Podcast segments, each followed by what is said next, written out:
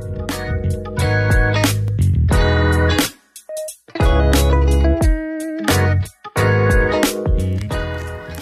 semua, hai sobat Kastrat.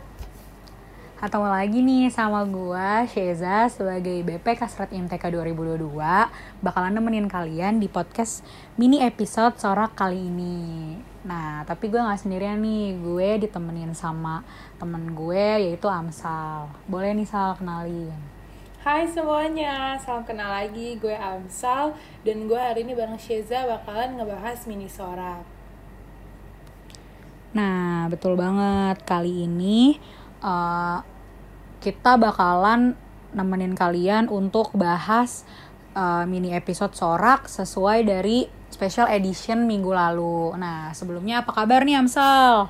Baik Kalau aja gue- atau enggak? Bisa kali cerita tentang eh, UTS kemarin nih, apalagi kan kita juga kemarin sempat offline. Gimana kabar lo? Kalau gue sih baik-baik banget sih, walaupun pas UTS kayak lumayan takut ya gara-gara ada yang offline. Kalau lu gimana sih? Gue eh, alhamdulillah sempat drop dikit juga, tapi sekarang udah mulai membaik. Ya, gue juga ngerasa offline lumayan sedikit bikin deg-degan ya karena kita belum pernah offline selama beberapa tahun, terus tiba-tiba pas offline eh, UTS ya kan. Jadi Nah, ya lumayan capek. Oke, lanjut nih. Kita uh, mau disclaimer dulu nih Sal untuk uh, judul sorak kita kali ini uh, yang ada di special edition itu wacana penundaan pemilu. Jadi disclaimernya uh, podcast atau opini kita di dalam podcast ini nggak mewakili instansi uh, mana pun. Ya gak Betul Sal? banget, betul banget. Nah, by the way, tadi kan kita ngomongin special edition terus nih. By the way, lu udah ngebuka dari Camera Cave belum, Shay? Udah dong, gue uh, selalu update tentang uh, apa yang dipost sama Camp Archive nih. Kalau lo gimana? Udah buka belum tentang special edition atau postingan-postingan yang lain nih? Hmm, kalau gue sih udah. Kalau lihat-lihat nih, IG-nya bagus banget. Terus editannya juga mantep sih. Mm-mm, nih bener banget. Gue juga tertarik banget buat bahas uh, special edition minggu kemarin yaitu wacana penundaan pemilu. Mungkin karena lo udah baca dan lo kayaknya udah paham nih, boleh dong dijelasin apa sih pemilu, terus kayak sejarah-sejarahnya pemilu tuh kira-kira apa?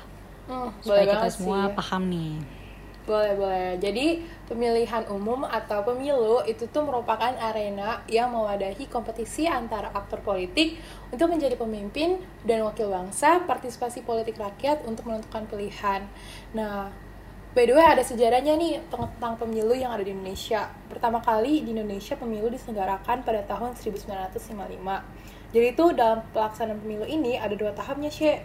Jadi yang pertama itu untuk pemilihan anggota parlemen yaitu pada tanggal 29 Septembernya dan untuk tahap keduanya memilih konstituante pada tanggal 15 Desember tahun yang sama, Syek.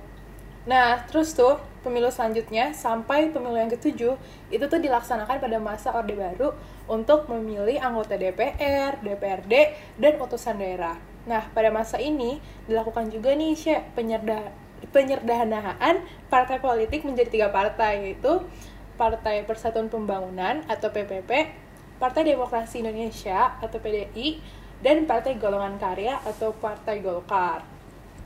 Nah, pemilu yang ke-8 sampai ke-12 itu tuh dilaksanakan pada masa setelah Orde Baru nih gitu.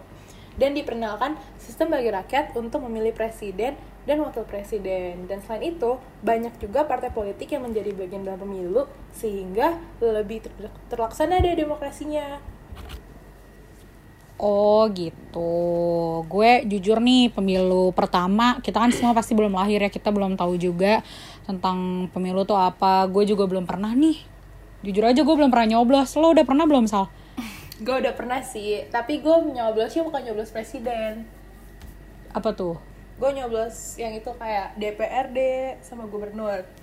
Oh iya masih antar daerah ya karena kita juga uh, belum pernah milih presiden nih secara langsung. Tahun ini gue bakalan milih presiden gitu kan. Jadi makanya gue tertarik banget nih buat bahas kenapa pemilu ditunda gitu. Gue mau nyoblos gitu Aduh. kan ya kan sebagai sebagai tahun angkatan 2021 gue gitu. Gue pengen nih gue kan kelahiran 2003 Jujur gue excited banget sih kalau gue nyoblos tahun 2024 nanti gitu.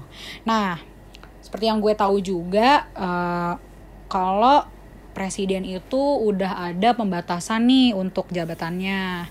Gue pernah baca eh, kalau dari UUD pasal 7 eh, itu berbunyi presiden dan wakil presiden megang jabatannya selama lima tahun dan sesudahnya dapat dipilih kembali. Jadi pasal ini tuh eh, ada dari tahun 1963 eh, di mana permasalahan ini mengenai batas kepresidenan mulai bermunculan gitu. Jadi karena waktu itu Presiden Soekarno eh, dinobatin sebagai presiden seumur hidup.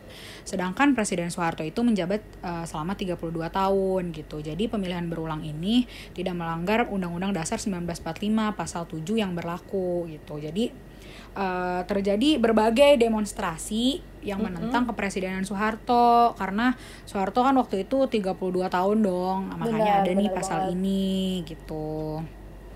Cuma eh, karena ada eh, belakangan ini ada wacana tentang periode presiden yang bakalan jadi tiga kali dan juga ada pengunduran pemilu. Makanya eh, banyak pro dan kontra nih sal di sini. Hmm, ya ya gue paham banget sih. Padahal setelah Soeharto turun dan reformasi dimulai itu kan banyak banget tuh demo. Dan salah satunya itu tuh kayak masyarakat menuntut eh, amandemen UUD 945 yaitu untuk mengubah pasal 7 ini supaya eh, nggak berkali-kali gitu kan ya presidennya di eh, dilantik terus-terusan. Mm-mm, bener banget nih. Kalau yang tentang wacana tiga periode sampai pengunduran pemilu itu kira-kira gimana pendapat lo? Terus apa juga nih yang lo tahu nih? Kita sharing-sharing coba Hmm, jadi yang gue tahu sih gagasan mengenai penundaan pemilu tahun 2024 ini tuh udah mulai dari Januari tahun ini sih. Nah itu tuh diungkapin sama salah satu menteri investasinya Pak Joko Widodo yaitu Bahlil Lahadalia. Nah dia tuh bilang tuh kalau misalkan eh, ha- apa kayak pemilu ini tuh harus ditunda dan kalau kita track lihat track recordnya nih dia itu tuh merupakan eh, salah satu anggota dari partai Golkar gitu.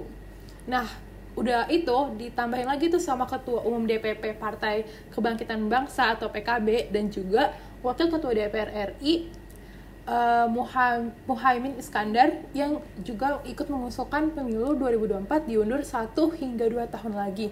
Dia bilang kalau penundaan pemilu 2024 ini memberikan kepastian pada pelaku usaha yang tahun ini sedang optimis dan memiliki kecenderungan positif yang luar biasa.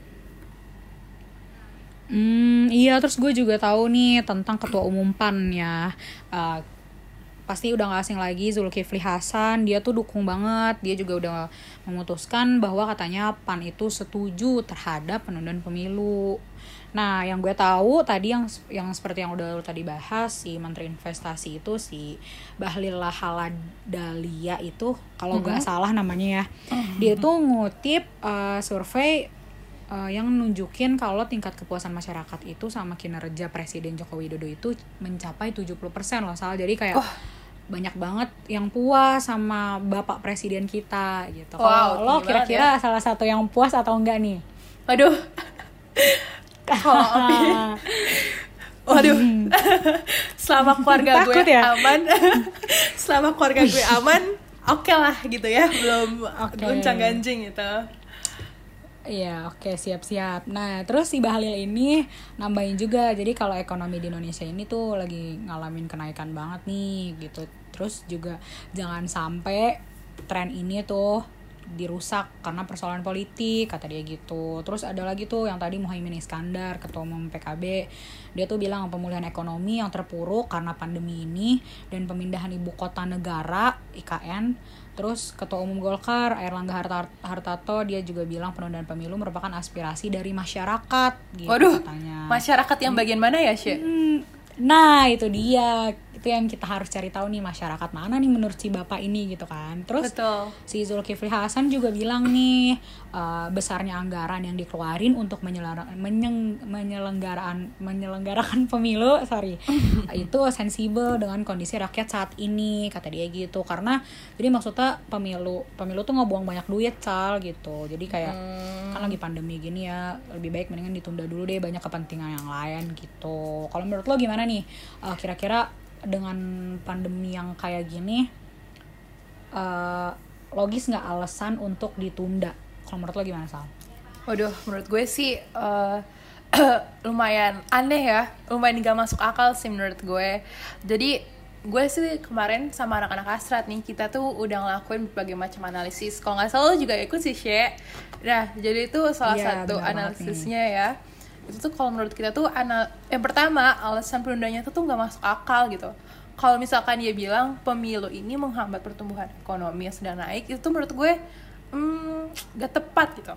Karena pemilu tuh beberapa kali digelar dalam keterpurukan ekonomi seperti pemilu tahun 1999 yaitu pas krisis moneter. Pada eh, pada ya pada tahun itu setelah dilaksanakan nilai tukar rupiah terhadap dolar as melejit padahal jadi eh, dari 2.350 per dolar menjadi 6.850 per dolar as. Nah, terus pada pemilu 2009 juga digelar di tengah resesi ekonomi dunia, Syed. Nah, pemilu kala itu Wow. malah menyumbang pertumbuhan ekonomi sampai 0,2 persen. Ya kan, justru malah kayak naikin ekonomi gitu. Jadi klaim bahwa Iya, mayoritas masyarakat mendukung itu bertolak belakang dengan survei yang dilaksanakan oleh Indikator Politik Indonesia sih yang menyatakan bahwa jadi kan tadi lu bilang tuh kayak ada 70% tuh yang eh, Iya. puas benar. nih. Nah, 61,6% dari 70% itu tuh rakyatnya eh, menolak untuk ditunda gitu pada tahun 2024. Jadi kayak mayoritas rakyat yang tidak setuju akan pemilihan penundaan pemilu itu tuh banyak gitu. Jadi kayak pas tadi si bapak bilang mewakilkan masyarakat gitu ya. Masyarakat mana gitu yang dia wakilkan? Oh my god, bener banget. Jadi walaupun orang-orang itu emang setuju, eh, maksudnya eh, puas sama Bapak Presiden Jokowi karena udah mimpin kita nih, dia udah puas banget sama kinerjanya, tapi dia juga nggak setuju ya soal kalau pemilu tuh ditunda gitu. Jadi ya kira-kira kenapa gitu kan harus ditunda gitu. Kalau emang harus bis emang harusnya sebenarnya dia puas mungkin kan dia harusnya seneng dong sama Presiden Jokowi dilanjut lagi gitu. Tapi buktinya dia tetap ngedukung tuh kalau misalkan pemilu tetap dilanjut aja nggak usah ditunda ya kan?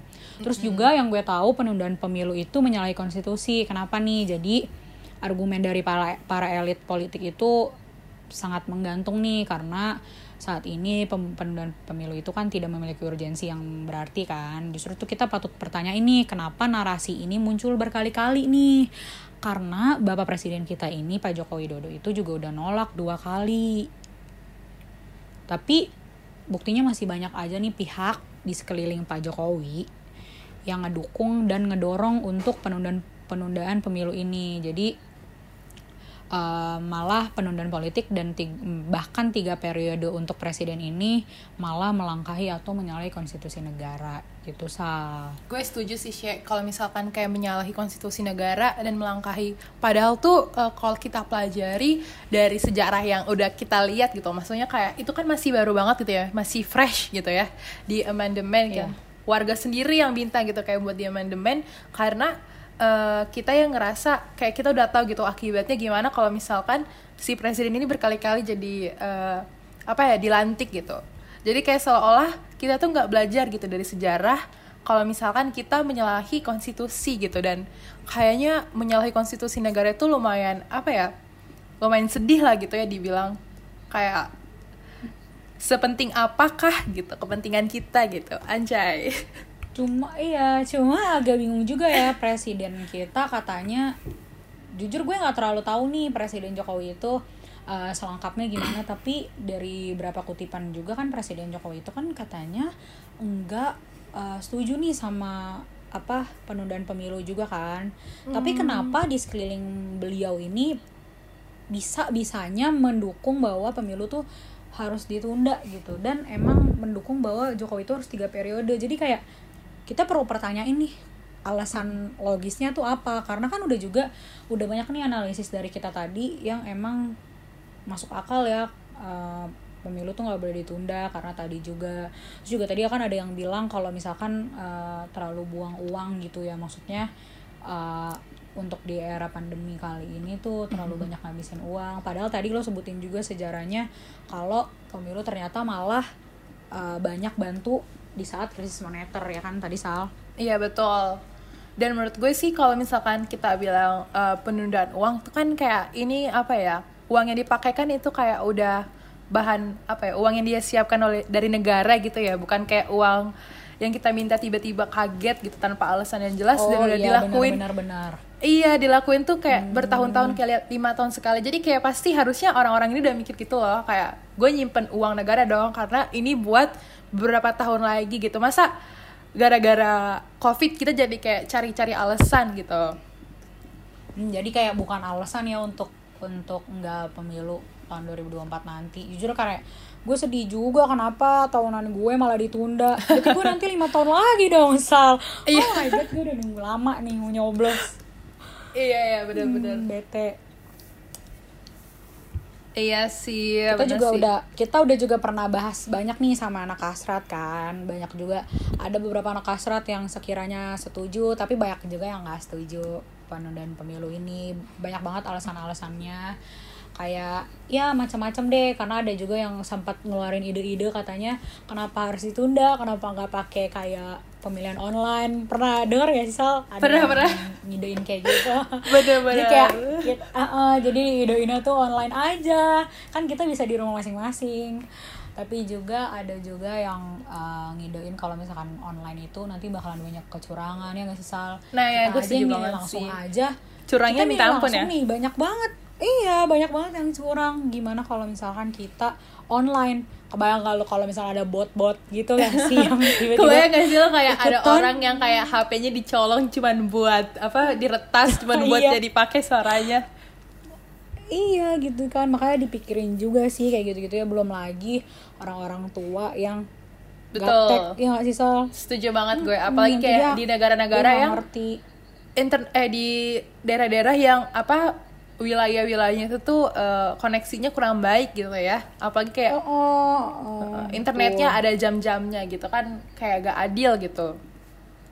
Nggak adil ya benar banget. Makanya uh, ide untuk online kayaknya nggak bisa deh. Karena kan juga nggak semua orang ngerti ya cara gunanya Betul, gimana gitu. Belum. Terus juga nggak semua juga bisa punya kuota atau sinyal yang bagus atau apa pun itu deh gitu kan Iya, kalau lo kira-kira ngidenya kalau seandainya lo bisa ngeluarin ide lo, lo pengennya gimana nih Sal? Kira-kira gue sih online. Kalau menurut lo apa? Gue sih kalau misalkan kayak yang dipikirin kayak takut penyebaran covid ya kan apa kita udah kayak pede banget nih kalau ada peduli lindungi gitu kan.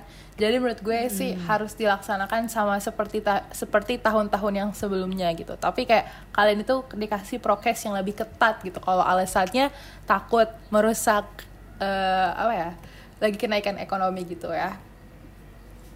Iya sih benernya kalau emang karena cuma masalah pandemi misalkan uh, kayak takut uh, bakalan ada naik lagi angka covidnya atau gimana kita bisa jaga prokes sih. Maksudnya kayak uh, mungkin jadwal nyoblosnya bisa agak di beda-bedain gitu ya nggak sih Sal? Maksudnya kayak uh, jam-jamnya. Jadi nggak langsung membludak banyak orang di situ gitu kan.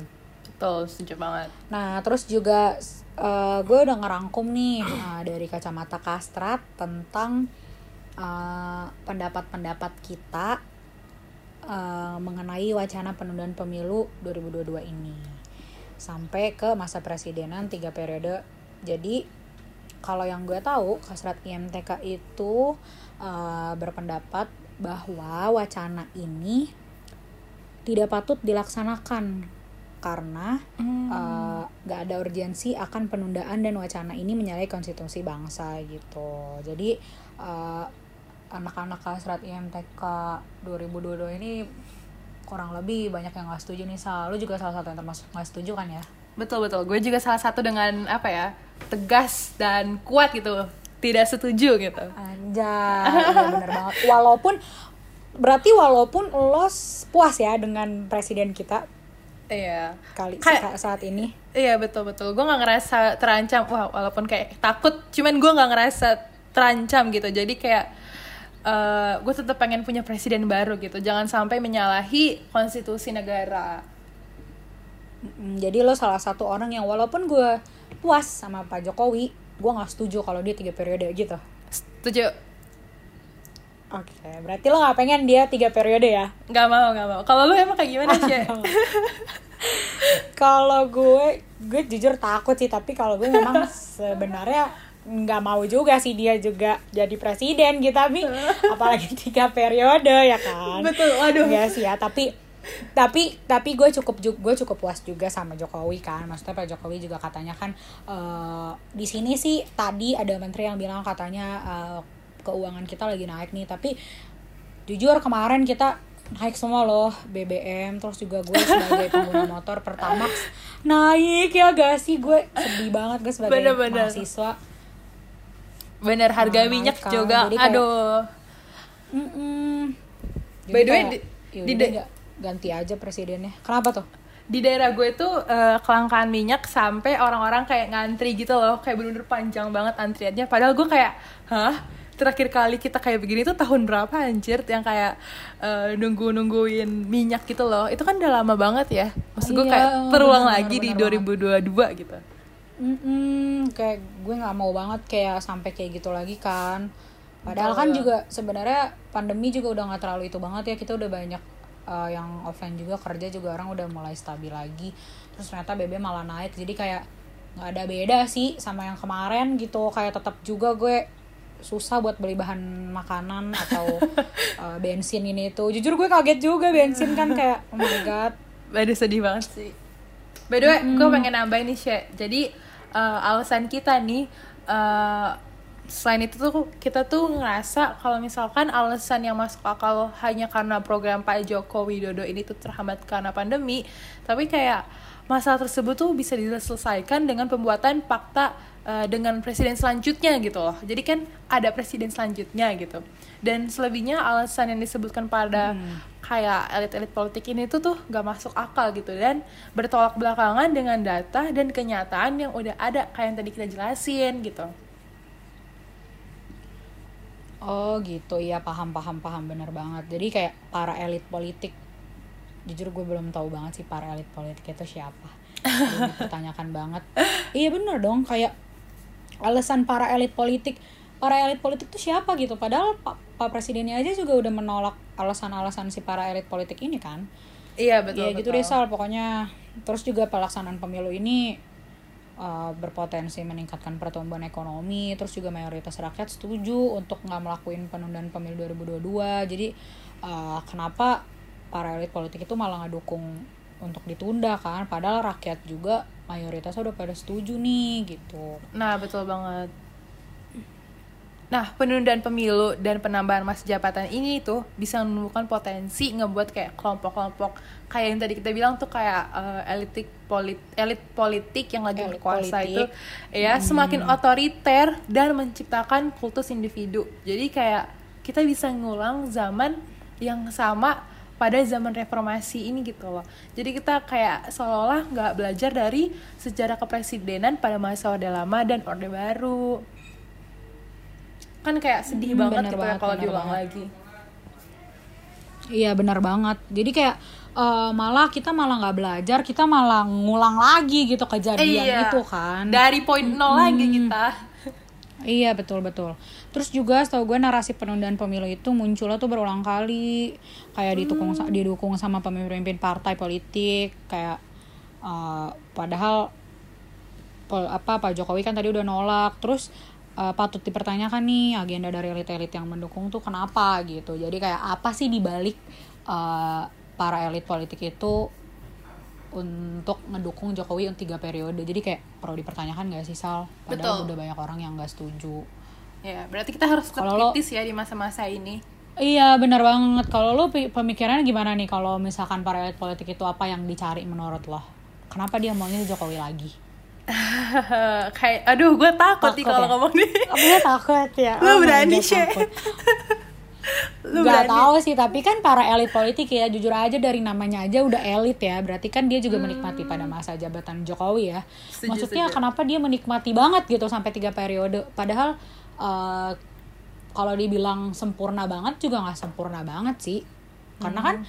juga banyak ya, maksudnya banyak juga eh, keresahan-keresahan dari masyarakat-masyarakat lain gitu. Iya, mungkin mereka takut kehilangan yang sesuatu yang didapat sekarang dan gak bisa didapat Nah, pada kepresiden selanjutnya gitu itu. ya.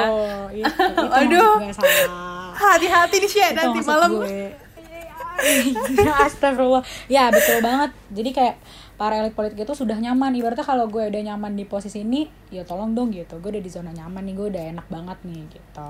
Sama Presiden Joko Widodo nih gue udah sohib banget nih ya. kayak, Anjay. Eh, jangan ganti dong gitu. Jadi dia menghalalkan segala cara untuk ya gimana pun caranya Joko Widodo harus lanjut lagi nih gitu. Ah, mantep banget sih pembahasan kita hari ini lumayan eh, menakutkan sebenarnya topiknya ya Syed. Cuman kita harus Tegang tetap berani ya. ya. Harus tetap berani dan harus Iya juga dong. tetap eh, nyampaikan yang menurut kita benar gitu. Iya, karena kan kita juga mahasiswa nih, kita juga berpikirnya kritis kan. Kita mau gimana, kita juga bebas untuk berpendapat dan menyampaikan aspirasi kita. Betul. Jadi eh, mungkin eh, di disclaimer lagi nih Sal. Nah, iya walaupun kita berpendapat nih teman-teman, kita juga pengen ingetin kalau misalkan eh, podcast dan opini kita ini nggak mewakili instansi mana pun. Jadi ini kayak pure murni dari eh, opini kasrat IMTK sendiri gitu. Iya, benar banget. Opini dari kita ya, terutama dari kita berdua sebagai eh, mahasiswa, sebagai orang yang belum pernah nyoblos, gue jujur tidak setuju. Gue tidak setuju garis keras ya. Lo juga Iya. kan Sal?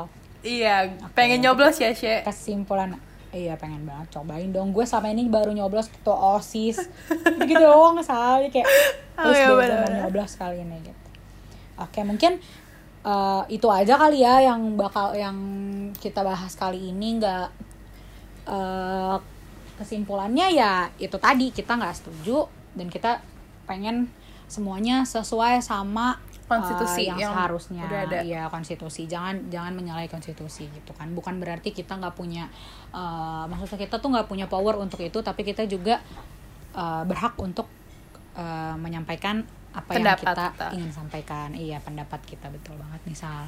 Oke boleh ditutup Sal? Oke, by the way kita mau ngucapin makasih banget buat sobat-sobat Kostrat yang udah ngedengerin kita sampai di detik terakhir ini gitu. Semoga kita bakalan ketemu lagi di sorak selanjutnya. Dadah semuanya. Dadah.